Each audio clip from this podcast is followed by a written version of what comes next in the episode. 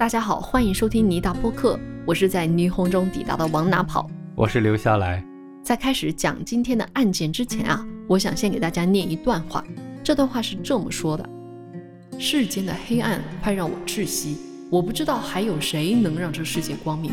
是忘却的救世主，是不管世事的神，还是庸俗无能的政府？好，听完这段话之后，大家有什么感觉啊？我感觉是一个比较苍老的人，然后写的一份离世之前的一份遗书。我的感觉是，这是一个正在经历人世间不公平的人，他发出的最后的绝望的声音。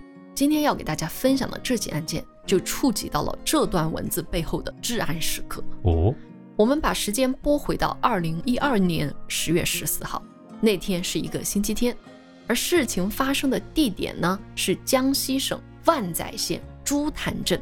镇上的常住人口有十多万，哎，对于一个镇来说，规模确实很大了，对吧？整个镇上有三条乡道构成一个 Y 字形的布局。那咱们今天这期案件就要从这个 Y 字形最下边的那条乡道说起。那条道上啊，有一个自建厂房，因为这个朱潭镇落户了几家知名的雨伞制造品牌，就这么带动了几十家雨伞加工点。哦。那么这个自建厂房呢，也就相当于是一个雨伞加工厂。厂房里面有一个男人叫老张，正在流水线上做工。哎，怎么有一点抖音说案的感觉了哈？他是不是就是姓张嘛？对，他姓张，他的年纪大约是在四十岁上下。而这份工啊，是老张做的第几份零工，我估计他都记不得了。嚯，有点辛苦哦。老张在农忙之余，要利用节假日。多做几份工，这么拼的原因也很具体，因为他是一位单亲父亲，他有三个孩子，最大的女儿刚上高中，二儿子念初中，还有一个小女儿刚满十二岁上小学，这么一大家子要养，当然得多干点活了。好在老张的孩子都还挺听话的，两个大的在学习之余也会帮着爸爸做点零工啊，做做饭啊，照顾一下最小的妹妹。那么交代完背景之后，咱们就来看看老张的遭遇。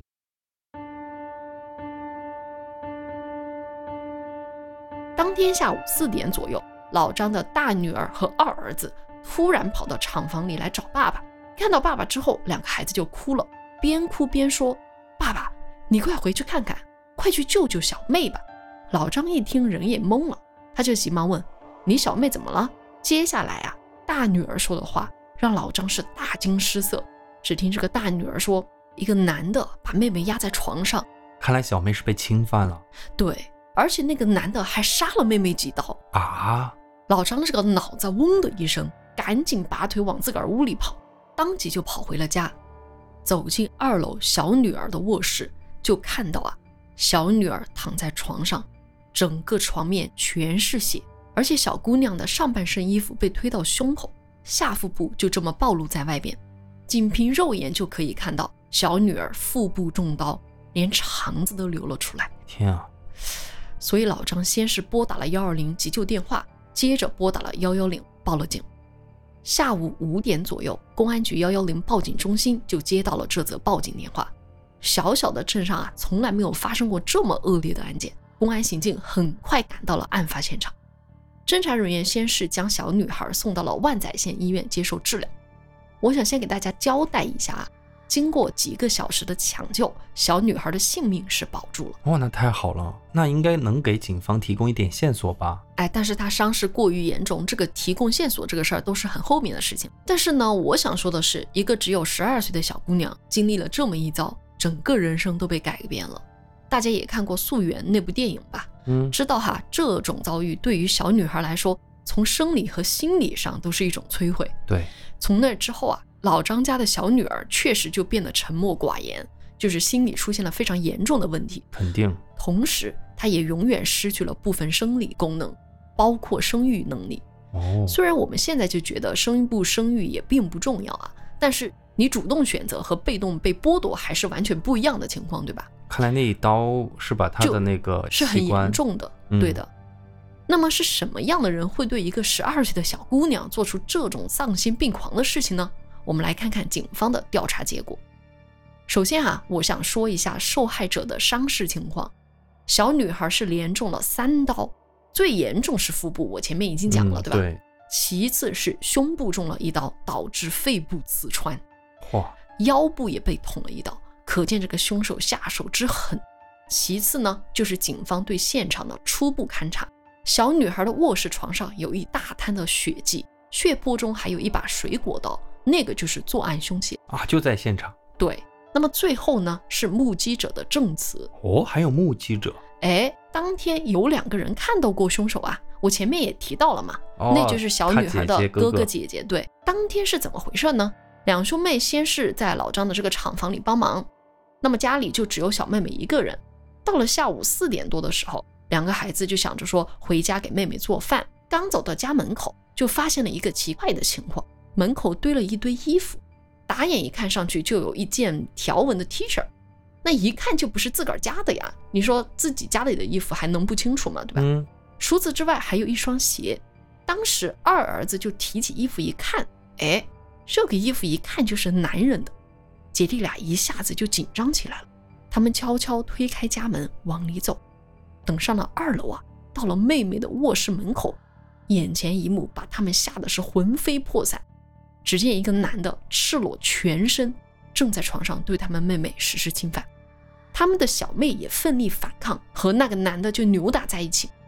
而要命的是，那男的的手里有刀，就看那个小姑娘不顺从，举刀扎了过去。说实话，哥哥姐姐虽然年龄要大一点，但说到底也就只有十四五岁。我前面也交代了嘛，无非就是初高中生，对吧？那么他们都是未成年人，看到这种事情，当即就吓住了，也不敢上去跟这个凶手搏斗。那么两个孩子采取的行动是什么呢？转身下楼找武器，一个人抄了一个扫把，一个人抄了一根棍子，哦再反身上楼去救妹妹。我觉得对于小孩来说已经足够勇敢了。结果一上去，那个凶手就已经跑掉了。哦，他们才看到妹妹啊在床上奄奄一息，就跑去找爸爸。那么警方的调查讲到这里，我不知道你会怎么来想。也许大家都会觉得说，凶器在现场可以提取 DNA，又有了目击证人，抓住凶手应该是一件比较简单的事情，对吧？对，应该说凶手留下的破绽其实蛮多的。但是这个事情其实没有那么简单。哦，第一点啊，凶手的 DNA 确实提取到了。过往咱们讲有了 DNA 就相当于凶手抓到了嘛。嗯，但是有一个前提啊，警方手上凶手的这个 DNA 啊，要跟 DNA 库里的匹配上，对吗你才能找到凶手。嗯，但是本案里，警方没有找到相匹配的 DNA，这种情况至少说明一点，就是这个凶手没有作案的前科，不好找。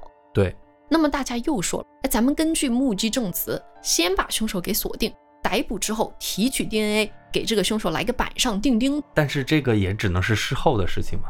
至少说有了目击证词，咱们可以去找凶手，嗯可以去排查，只不过说需要一点时间，对吧？但是这个问题就在于，两个孩子在目睹作案现场时情绪过于紧张，他们的证词啊存在较大的差异。两个人，一个人说凶手是十几岁，另一个又说是二十几岁，一个说凶手是胖胖的，另一个说是瘦瘦的。啊，你说这个差距也太大了，对吧？怎么回事儿？怎么这么大的差距呢？就是因为可能当时两个人太慌了啊。嗯，那么这么一来，两人对凶手的描述就几乎没有太大的作用。那没办法，对凶手进行侧写这项工作，就还得侦查人员来做。除了这两个小孩儿，案件还有没有其他的目击证人呢？我觉得应该有。大白天的，按理说有可能被其他人注意到，对吧？就是说，对哎，怎么有个人光着屁股在街上跑？嗯对。那么说到凶手逃跑这一点，警方又发现了一个疑点。哦，老张家是那种典型的乡镇自建房，上下楼唯一的通道是楼梯。那么案发时，我刚刚不是讲过吗？张家姐弟俩是抄着家伙上楼去救他妹妹。对，那么凶手要跑，你肯定得从楼梯下跑下来，那么跟两个人来个狭路相逢。但是这两个孩子根本没有在楼梯上看到凶手的身影。等他们到了妹妹卧室，凶手就已经消失了。哦，那你说凶手是怎么跑的呢？警方经过调查发现，老张家有一个小楼梯通往屋顶，而且他们家跟隔壁家是共用这一个屋顶的。隔壁家在屋顶又开了一个天井，搭了一个木头梯子。也就是说，凶手可以从老张家窜到屋顶上去，然后再攀爬到隔壁家逃走。凶手看来对这栋房子的构造非常熟悉，他不然不可能不知道这个路线，对吧？那么问题来了，那如果凶手是经常出入这里的人，那老张家的姐弟俩为啥又不认识他呢？那么隔壁家这家人会不会跟这个案子有关呢？或者说他们有没有在凶手逃走的时候看到凶手呢？那就得查查这个邻居嘛。对，那简单介绍下隔壁的这家人啊。老张家和隔壁这家人其实就只有一墙之隔，虽然说是两家人，但是他们住的房子说白了就是连在一起的，就是同一栋。我明白，就是一个屋檐下隔了两间房。对。这是一栋有几十年历史的老屋子，是典型的乡镇自建房，两层的砖混结构的房子。明白？哎，房子是比较破旧的。坐落在右边的这一栋就是出事的老张家，而左边住的是谁呢？住了老两口。其实这一整栋房子都是人家老两口的。老张他们一家子是几年前从农村搬过来租住在这里，哦，所以两家人的关系就相当于是房东和租客。那么，同一栋房子里的这个老人就是离案发现场最近的人，他们能不能提供一些线索呢？哎，案件进行到这里，又发生了让人意想不到的转折。就在侦查人员还在调查小女孩遇袭案的同时，报警中心又接到了一则报警电话。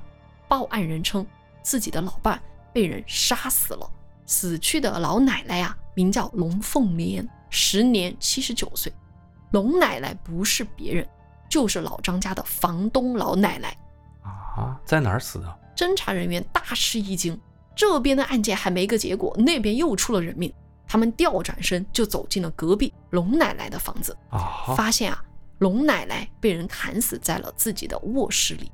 就这样，第二起命案发生了。那我可以这样理解吗？就是几乎同一时间，就在这栋楼里两间房间之内。连续发生了一个命案和一个重伤，嗯，对吧？难道是两波凶手？咱们来说说龙奶奶这边的情况啊。嗯，先是尸检的结果，龙奶奶的死因是大量出血休克死亡，因为她的头部、颈部被人砍了十多刀，死状是惨不忍睹，而且砍人的凶器也遗留在现场，就是老人家里的灭刀。你知道灭刀吧？就是农村砍竹子的那种刀。那么，侦查人员在龙奶奶的手上又发现了不少的伤痕，看来啊，老人在死前跟歹徒有过搏斗。这一点啊，案发现场的情况也可以佐证，因为现场比较凌乱，有打斗的迹象，地上也到处都是血迹。那接着我们来看看龙奶奶案中有没有目击证人呢？第一个发现现场的是龙奶奶的老伴儿，老爷子当天下午四点多外出办事，一个小时之后回到家里。就发现门口聚集了很多人，说是发生了强奸案，因为就是在他隔壁嘛。当时呢，老爷子的心里就有了不好的预感，就赶紧推开了自家门，一走进卧室，发现老伴儿惨死家中。嗯，那么显然他没能看到凶手是谁。就像你刚刚说的哈，同一个时间段，同一栋房子里发生了两起恶性的凶杀案，虽然两起案件的作案凶器不同，一个是水果刀，一个是灭刀，但是呢。我觉得这一点说明凶手就是随机用现场的工具来作案嘛？那到底会不会是同一凶手所为呢？答案是肯定的。哦，这么快就得出结果了？对，首先哈，凶手的逃脱路径是符合之前警方的推测，嗯，就是从老张家对吧，爬上屋顶，然后再到龙奶奶家逃窜这么一个路径。其次呢，警方在龙奶奶家的楼梯上发现了一串很有特点的血迹。怎么说？这个血迹呈现点滴状，而且是连续性的，从二楼龙奶奶的死亡现场到楼梯一路延续到了一楼正门。很明显，这不可能是死者留下的，对吧？对对对。那么看来，凶手在案发过程中受了伤。警方立马提取了血样，跟在老张家提取的这个 DNA 进行比对。比对的结果是两者吻合哦，哎，到这里为止，警方可以判定两起案件为同一人所为，而且作案的人数为一人，男性，因为这个就是有目击证人嘛。凶手是从正门进入，从龙奶奶的房屋逃出的。那么，警方对作案动机的推测是，凶手应该是见色起意，就是想对老张家的小女儿实施侵犯。嗯，被发现之后，仓忙逃窜到了龙奶奶家。老太太发现之后，就怕自己的身份暴露，因此杀人灭口。嗯，说得通。那么，面对这一恶性凶杀案，万载县的公安机关立刻制定了侦破方案。首先啊，要从现场的勘查结果对凶手进行刻画；其次呢，要从死者的生前背景啊，以及现场周围相关人员等等方面查找作案人的身份。那么咱们先来看看第一个方面，也就是警方对凶手的刻画哈。警方在案发现场发现了一枚犯罪嫌疑人的足印，嗯，那是一枚光脚印。当时嫌疑人没穿鞋，这一点啊也跟老张的儿子的证词是吻合的嘛他。脱了嘛，因为他不是发现什么鞋啊、什么衣服啊都脱在门外，嗯然后才进去逞凶的，对吧？那这枚足印大概是有二十三点五公分长，那么警方就可以根据这个脚的大小推测嫌疑人的身高。另外呢，龙奶奶的尸检结果也有一个点被警方注意到了，哎，我觉得这个点还蛮细节的。嗯，老太太不是被砍了十多刀嘛，头部中了好几刀，对吧？但是尸检报告给的信息是老太太的颅骨仍然完好。哎，从这点可以推断出什么呢？嫌疑人的力气不大。哦，哎，你说这么大一个灭刀这么砍，颅骨都还是完好的，就身形应该是比较瘦小的。就力气不够大，对，最后呢，之前遇袭的小女孩醒来之后，嗯，那警方也试图询问她关于什么嫌疑人的信息。当然哈，小女孩是时不时昏迷，不太适合不断的让她去回忆这一段遭遇，对吧？对对对，所以呢，有关嫌疑人的具体长相这块儿还是缺乏清晰的描述。话虽如此，小女孩也透露了一个关键信息：那个男人说的是万载县的方言。哦，那就是本地人，哎，那么综上所述，警方对嫌疑人的刻画是：这名男子身高在一六五左右，体态偏瘦，在十五到二十五岁之间，是短发。嫌疑人呢，应该就是万载县本地人，对作案现场比较熟悉。那么说完刻画，咱们来看看警方的排查情况啊。首先，咱们得从受害者的社会关系来看，就是说他们有没有跟人结过什么梁子。两名受害者，一个是十二岁的小姑娘，一个是七十九岁的老人，社会关系比较单纯，而且他们两家人为人也都比较老实，没在镇子上得罪过什么人。那么仇杀应该是不太可能的。而从凶手随机使用现场工具行凶这一情况来看，我觉得更像是冲动作案，对吧？对对对，像是临时起意，就是临时见色起意，然后嗯逃跑之后又临时把人给杀了，对，那么这个排查的范围就太大了。那警方需要在整个万载县去寻找符合他们刻画的男性，数量太多了呀。嗯，当时他们采取的策略就是以现场为中心，向外辐射，全力开展排查工作。侦查人员分为了监控组，所谓监控组就是排查那个乡镇 Y 字形乡道的各个监控。还有第二个组是学校排查组，因为毕竟凶手的年龄是在十五到二十五岁之间，就也可能是在校学生，对吧？？No，而且啊，这个人既然是对老张的女儿实施犯罪，也许是小女孩学校的某个人，学生也好，年轻老师也好，都有可能，对吧我？觉得你这么说是真有可能，对，因为你想，他跟那个小朋友，就十二岁的小姑娘，嗯那个小姑娘抗争，她还没得逞，对不对？对然后他和七十九岁的老太太打成那个样子，老太太的颅骨还算是比较完整，对，那说明这个可能性是非常大的。就是说，警方之所以怀疑是呃这个小女孩学校里面的人，还有一个原因就是可能学校里面的人对女孩家庭比较了解一些，就是知道那个时间段有可能家里就没人嘛，对吧？也有可能。那么第三组叫重点人员调查组，也就是说有强奸前科的，但是这些啊都被一一排除了。都没有查到。嗯，那么警方又派遣了十二个驻村排查组，就我就待那儿，哎，嗯挨家挨户的来排查。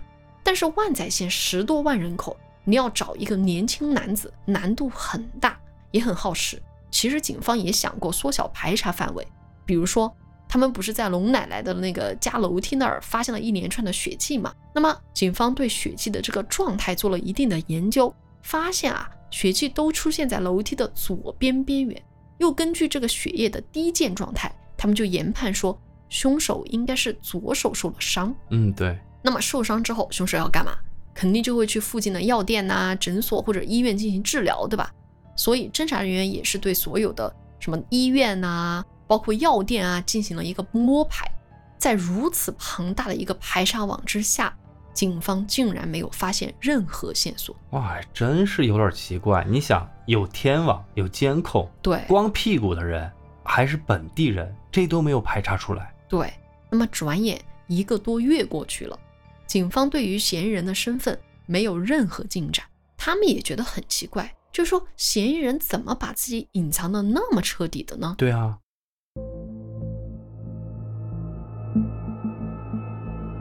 嫌疑人迟迟没有落网，这对受害者的家人来说也是一种煎熬了。龙奶奶的家人就感到非常悲愤，他们说啊，龙奶奶一定是在老张家的小女儿遭遇不测的时候挺身而出，制止凶手行凶，遭遇了不幸。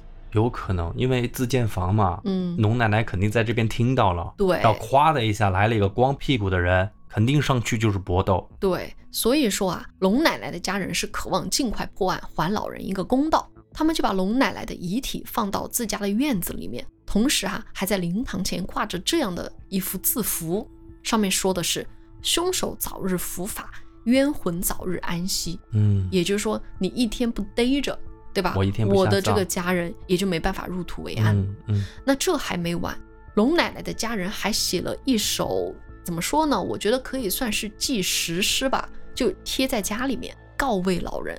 当然哈，我觉得这也是一种制造舆论的方式，就是督促警方破案。我给大家念几句龙奶奶家人写的诗啊：母亲脚有扭伤，独自一人守家。忽闻隔壁动静，竟有色狼逞凶，不顾年老体弱，忘了一人在家。母亲大声呵斥，救下幼女贞洁。凶手恼羞成怒，迅即窜至我家，挥刀残砍老母，刀刀直击要害。嗯，这个是我听过就是最很直接，呃，最直接的很很简洁的一个就让我方式。觉得还是有点伤心的一个打油诗啊。对，那咱们不难看出，龙奶奶的家里人对于老人的死啊是有自己的推测的。嗯，那么自己家里的老人哈、为了救小女孩无辜丧命，你搁谁身上谁都受不了啊。那么龙奶奶的孙子小芳就难以接受这个事实。还记得我在开头给大家念了一段话吗？这段话的作者就是小芳。哦，是他写的。哎，小芳当时是朱潭中学高一三班的学生，案发时只有十六岁。那么这是他写的一篇作文里的题记。小芳的爸爸妈妈常年在外面工作，据他说，他和奶奶的感情很深。嗯，那么从开头这段题记，咱们也可以看出来，他的这篇作文完全表达了对凶手的谴责和憎恨。小芳的语文老师在读到这篇作文的时候啊，后背生寒，读完就报了警。啊，希望警方能够干预进来，因为他希望说警方能够对受害者家属小芳给予一定的心理指导，咋说呢？我的意思是，为什么要报警呢？因为老师觉得他凭他自己的力量已经完全没办法作为一个就是旁观者来平复学生的情绪，需要专业的指导了。哦，因为小芳的这篇作文不仅仅是抒发自己的感情那么简单，她的心理已经出现一点问题了。这个案子家家户户都知道，对吧？嗯。都掌握一些案件的基本情况，流言蜚语也是一时四起。那么小芳作为当事人的家属，了解的情况就更多了。你知道她做了什么吗？她居然根据她所了解的关于案件的信息，把整个案件的过程通过想象，以纪实文学的形式给写了下来。哇，我觉得这个地方的人啊，是真真的很能写啊。那咱们来看看这篇作文的细节。作文的题目叫做《我的心事》。在题记之后，也就是我刚刚给大家提到的那段话之后，嗯小芳是这么写的：十月十四号，这是我家的一个黑色星期天。这天下午四点，一名陌生男子冲进了我家的旧屋。旧屋里面住着我的爷爷奶奶和一户单亲家庭。陌生男子走入房间后，问了一下小女孩：“你爸爸什么时候回来呀？”小女孩说：“我爸爸出去打工了，你找他有什么事啊？他晚上才会回来。”然而，就是这一个小小的回答，造成了女孩的生死问题以及日后的多种症状。哎，你看，他在脑补凶手和受害者的对话场景。对，重构了整个案发现场、啊，对。而且对于凶手侵犯小女孩的过程，作文是这么描述的：他说，当时女孩的脸上充满了迷茫和恐惧，小女孩在大声呼救之后，虽然保住了贞洁，但是强奸犯在强奸未遂之后，在女孩身上连捅三刀，其中一刀刺进了肚子，肠子都流了出来。陌生男子在逃跑的过程中被我奶奶看见了，于是陌生男子在看到我奶奶大声呼救后，心生了杀人灭口之意，结果杀害了我那慈祥善良的奶奶。奶奶被陌生男子持刀砍断了大动脉，接着又砍了几刀在脑袋上，最后因流血过多而死亡。所以他就是完全根据就是他们家对于这个案件的过程推测，嗯，然后呢还原了很多的细节，就是应该说是补充了很多的细节。因为家属就像你说的，应该警方会跟他说一些比较详细的细节。对，那么最后小芳感叹道：“这难道是人该干的事？这简直连畜生都不如，就是一个赤裸裸的衣冠禽兽。”今天是十一月十二号，事情也差不多过了一个月了。可凶手仍未找到，试问这世间是多么黑暗？而今我奶奶躺在冰棺里，没有入葬，因为我奶奶死不瞑目。从此，这成为我心中一件无法忘却的心事。嗯，所以叫做我的心事。对，嗯然后读完之后，我心里也很不舒服。就是我觉得，作为一个小孩来说，得知了那么多关于自己奶奶出事的这个细节，真的真的是好的吗？我觉得就是我反正是不会把它写下来的。嗯，我很难以想象我自己再去回忆我的奶奶，如果真的是被凶手杀了之后，我当然还把它写下来。当然，这有可能就是他们家的一个，因为他这个小孩的爸爸也是在网上发了很多帖子，哦，然后说自己的老母亲因为挺身而出，呃，然后去救人，然后导致被杀这么一件事情。是不是他们的目的就是想敦促警方尽快破案嘛？有可能？嗯，那么我读完这篇作文哈，我觉得很理解他的语文老师为什么要报警，因为我也有毛骨悚然的感觉。首先，我觉得说一个未成年孩子哈遭遇至亲至人横死，他在脑子里不断想象整件事的案发过程，这就很像 PTSD 的表现。对对对，因为创伤后应激就包括了受害者无法控制的想起某件事情，甚至说出现梦魇和幻觉的情况。嗯嗯当然，这也有可能是小芳他们家里人的，就是我刚刚说的一种策略哈。那么其次，小芳的作文哈，关于案件的过程真的是太细枝末节了。对，就比如说，他说什么这个凶手问这个小女孩：“你爸爸在家吗？”这有必要写到这一步吗？其实这个让警方有了一点希望，就觉得说小芳也许不仅仅是受害者家属，也有可能是目击证人。哦那警方之所以这么想，是因为小芳的父亲告诉警方说，案发当天他确实有让小芳到爷爷奶奶家去取东西，警方就怀疑会不会是小芳到了奶奶家，恰巧看到了凶手作案。就但是呢，当警方询问小芳这些问题的时候，小芳整个人神情恍惚，就对警方的提问根本无法正常做出回答。警方就判断说，小芳也有可能跟老张的儿子女儿一样，就是在案发之后受到了极大的刺激，精神状态和记忆力都出现了问题。在简单做了几次笔录之后，就再也没有询问小芳了。但不管怎么说，小芳的作文确实给当地的舆论再添了一把火，无形之中又一次加大了警方的破案压力。那么这种情况下，警方就决定再次加大侦查力度。虽然没能找到匹配的 DNA，但是毕竟凶手在现场留下了血液，那么警方其实可以从血液里面做点文章，比如说提取血样做 Y 染色体检测。什么是 Y 染色体检测呢？嗯就是你可以查到凶手是属于哪个家系的，哦，能懂吗？就是因为我们都前是们聊过那种，对，因为我们国家都是复姓嘛，嗯，所以呢，就只用查你是属于哪个男男、哦男性，对对对，男性的染色体、就知道了，哎，你到底姓什么？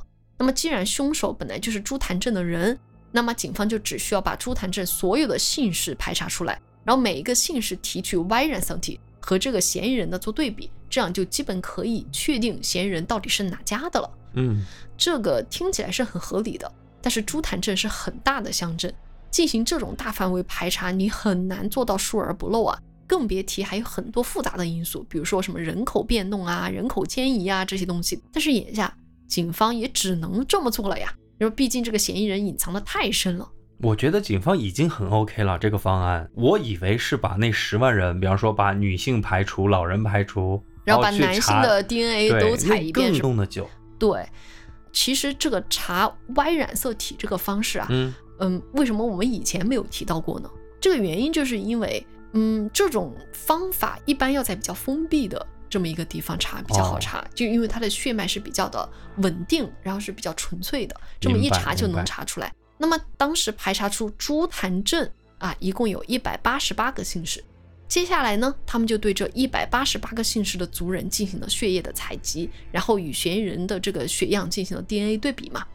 这么就排查了八十多天，一个又一个的姓氏都被排除了，而且每排除一个姓氏，相当于说办案人员的希望就会破灭一次。对，一直到了一三年的一月份，你看都好几个月过去了，对吧？那么本案的最后一次血样提取对比结果终于出来了，朱潭镇上有一个姓氏的家族和现场的 Y 染色体达到了一致，啊，这一百八十八分之一终于找到了，而这个姓氏的人在朱潭镇比较少，只有三户人家，而且都、都是事儿啊，，对，就是同一家族的子孙嘛。嗯，那也就是说，嫌疑人跟这个家族是脱不了干系的。而且人很少，这个家族那么这个家族姓什么呢？不是别的，姓方。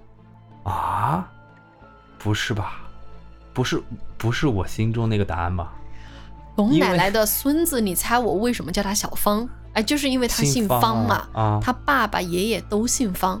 那么也就是说，杀死龙奶奶并且暴力袭击小女孩的，就是方家家里人。哎，果然啊，这个查不到，这个灯下黑怎么查得到嘛？哎，是方家人，嗯年龄十五到二十五岁，身高一六五，身形瘦小，甚至他的力气，哎，没办法去跟十二岁的小姑娘抗衡和老，年人基本打个平手吧，或者怎么样。那只可能是这人是谁呢？没错，哦就是小芳。我天啊，为什么呀？此时我要说出他的大名方祖才。那么方祖才当然也有可能是化名啊，嗯他为什么要作案呢？对啊，咱们来看看啊。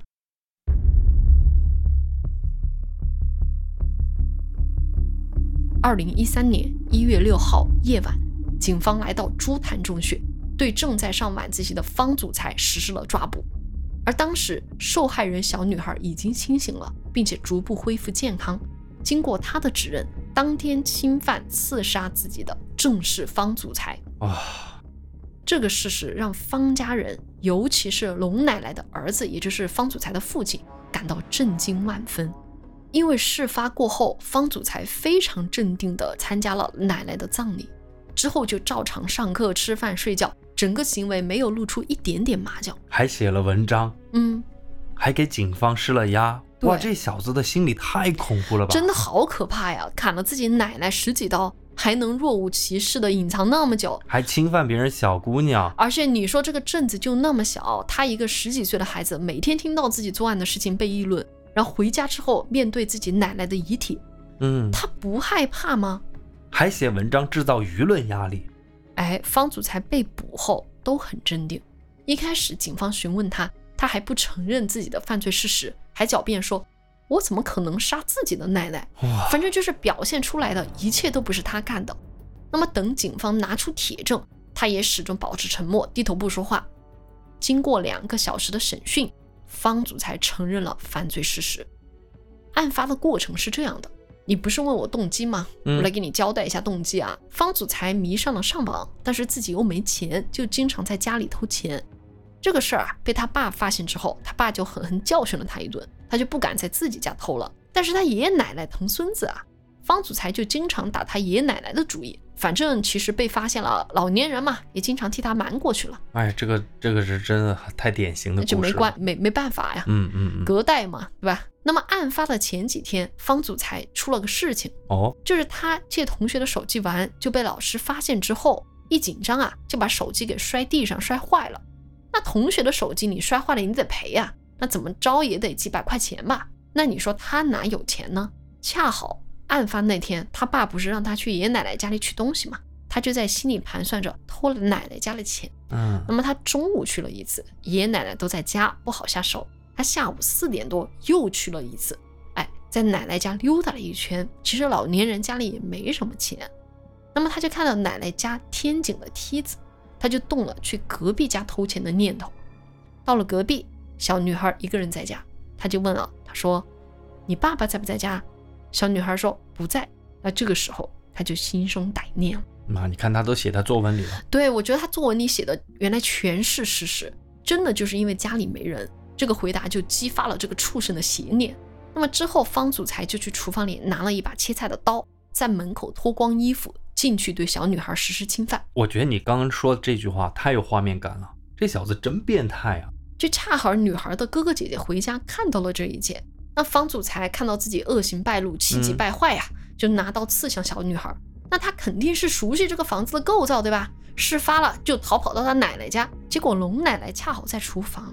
其实方祖才侵犯小女孩的时候，像你说的一墙之隔，奶奶肯定听到呼救声了。你看这光着屁股，哎，这么一招，又看到光着屁股从天井下来，你说奶奶肯定猜到发生什么事情了呀？当即就对着方祖才大骂。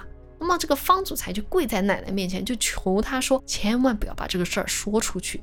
奶奶没理他的要求啊，继续骂他，而且顺手抄起旁边的这个灭刀，就用刀背打他。哦，结果这个畜生不知道是不是傻红了眼。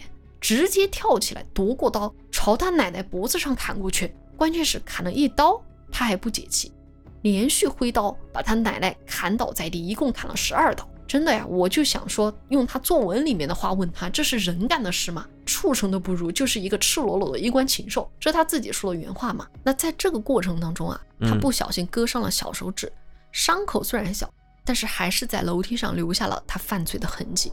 因为方祖才还是未成年嘛，他没有被判处死刑。哎，在监狱里面呢，他就说他自己很内疚，很后悔，后悔当初这样做，希望自己好好改造，早点出狱，孝敬爷爷和爸爸。哎呦，我的天啊，他爸和他爷爷还敢让他孝敬吗？那还有别人老张家呢。对啊，而且这个案子还有一个细节，我想跟大家聊聊。有句话说啊，知子莫若父。你说方祖才犯了这么大事儿？他家人真的一点感觉都没有吗？绝对有，灯下黑，你怎么可能隐藏那么深？这是有原因的啊。其实方祖才的父亲曾经有稍稍怀疑过啊，因为当时事情闹得那么大嘛，大家都知道凶手的左手受了伤，他爸就看到他左手食指那儿有个伤口，当时他爸只是心里犯了嘀咕。但是你知道这种话你怎么好说出口？你杀了你奶奶吗？你不可能直接这么问，对吧？嗯。那为了测试儿子，方祖才的父亲就专门把他带到他奶奶的遗体面前，让他跪下，让他叫奶奶，让他跟奶奶说话。就这样，方祖才是一点儿都没露怯，表现的就是一切都跟他无关。一个正常的成年人啊，很难有这样的心理素质，更别提他一个十几岁的未成年了，对吧？但是我觉得他已经精分了，他已经人格分裂了。那再加上后来方祖才又在作文里面对这个凶手表达了那么憎恨的这种感情，他的父亲最后就打消了对他的疑虑。我今天听你这个案子，我真的有点不舒服，有点生理上的恶心。嗯，那最后咱们来说说他的那篇作文，他为啥要写那篇作文呢？方祖才是一个比较孤僻的人，他在学校基本没什么朋友，跟家人也没什么交流，他的父母对他一点儿是不了解。所以他就觉得这个世界上没有人真正能够懂他，但是呢，他喜欢写作文，哎，一直以来他就喜欢把自己内心的一些真实想法写在作文里边。他觉得他的语文老师算得上是一个他比较信任的人。那么其实案发之后，他怎么可能不害怕嘛？他一早就写过一篇作文，以第一人称的方式把这个作案的过程全都交代了。只不过后来他也不可能把这篇作文交上去就给烧掉了。直到后来，他还是承受不住这个秘密，就选择用受害者家属的身份把这个作案过程再次交代了一遍。哦，当他以这个角度完成这篇作文之后，他内心的压力真的得到了宣泄，就好像凶手真的不是他，而是另有他人。他还可以站在道德的制高点去斥责凶手，这当然就比他自己是凶手心里要好过得多嘛。这完全已经升级了。嗯，其实啊，他的作文隐约透露了一些真实的东西，因为他在文末是这么写的：他说，希望老师心照不宣，不要和任何人提起我的这篇文章。祝老师的病早日康复，可以见到世界末日时的太阳。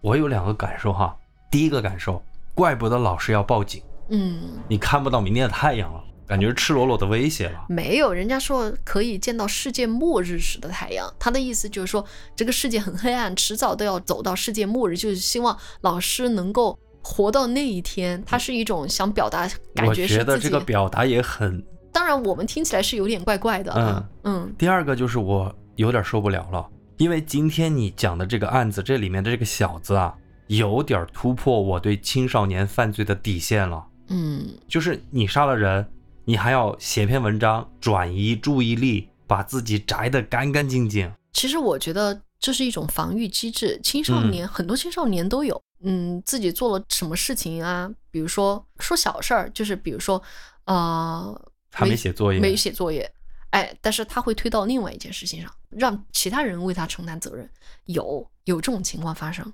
总而言之啊，这个方祖才在被捕后，警方带他到案发现场指认，他也是拒绝下车的，好像只要不走进去就可以逃避这一切，因为就感觉不是他一样。因为在他构思的这个世界里，凶手不是他，嗯，但是只要走进案发现场，他构思的世界就完全崩塌了。我再次读到他在这个作文的题记，哎，我就最后再读一遍作为这个结尾，好吗？好，世间的黑暗快让我窒息，我不知道还有谁能让这世界光明。是忘却的救世主，是不管世事的神，还是庸俗无能的政府？我觉得这根本不是绝望的呼喊，而是一个恶魔想要为自己的恶行找到一条出路和借口。好，这就是我们今天想给大家分享的这个案件，咱们下期再见，嗯拜拜。拜拜。